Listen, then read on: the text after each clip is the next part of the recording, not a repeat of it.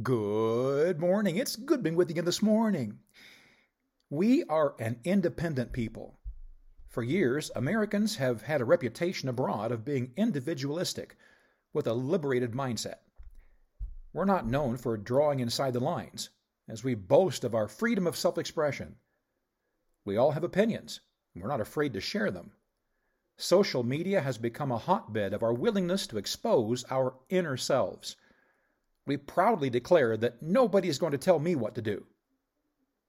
Though our self determination may have contributed to the vast expansion of our nation's world dominance, at least historically, it is also symptomatic of what has caused us to be on a moral freefall.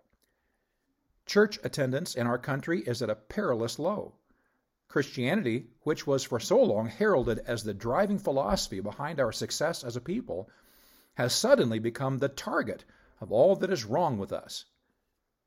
Where did we go wrong?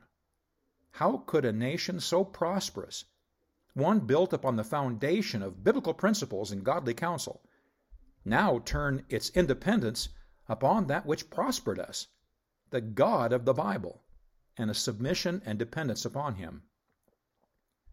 The Apostle Paul made a brief reference to a position that he held that could explain why he was so blessed of God and why we are struggling today. He wrote in Romans 1 1, Paul, a servant of Jesus Christ, called to be an apostle, separated unto the gospel of God. Paul stated that he was a servant of Jesus Christ. We are quick to pass over that statement without giving it much thought.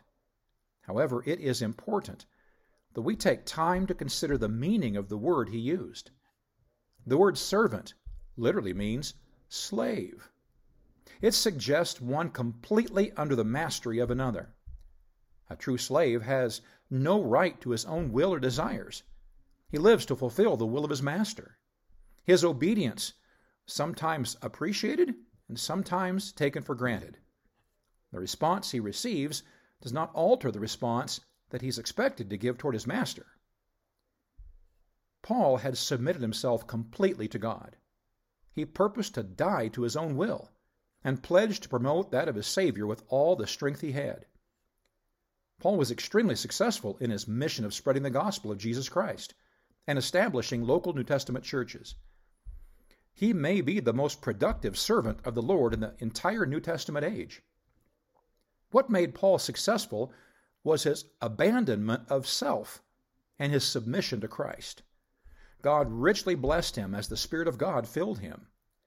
Paul went where the Lord led him and spoke the words the Lord gave him. Paul lived in total abandon to fears of persecution. Though it may, meant, may have meant beatings or imprisonment, Paul was committed to fulfilling the will of his master. Our great country went wrong when we chose to submit ourselves to the God of power and prosperity instead of the God of creation. When money became our motivation, the gospel of Jesus Christ took a back seat and eventually became looked at as the enemy. How could we fall so far from our original moorings in Christ? The answer likely is tied to our unwillingness to submit ourselves to the will of God.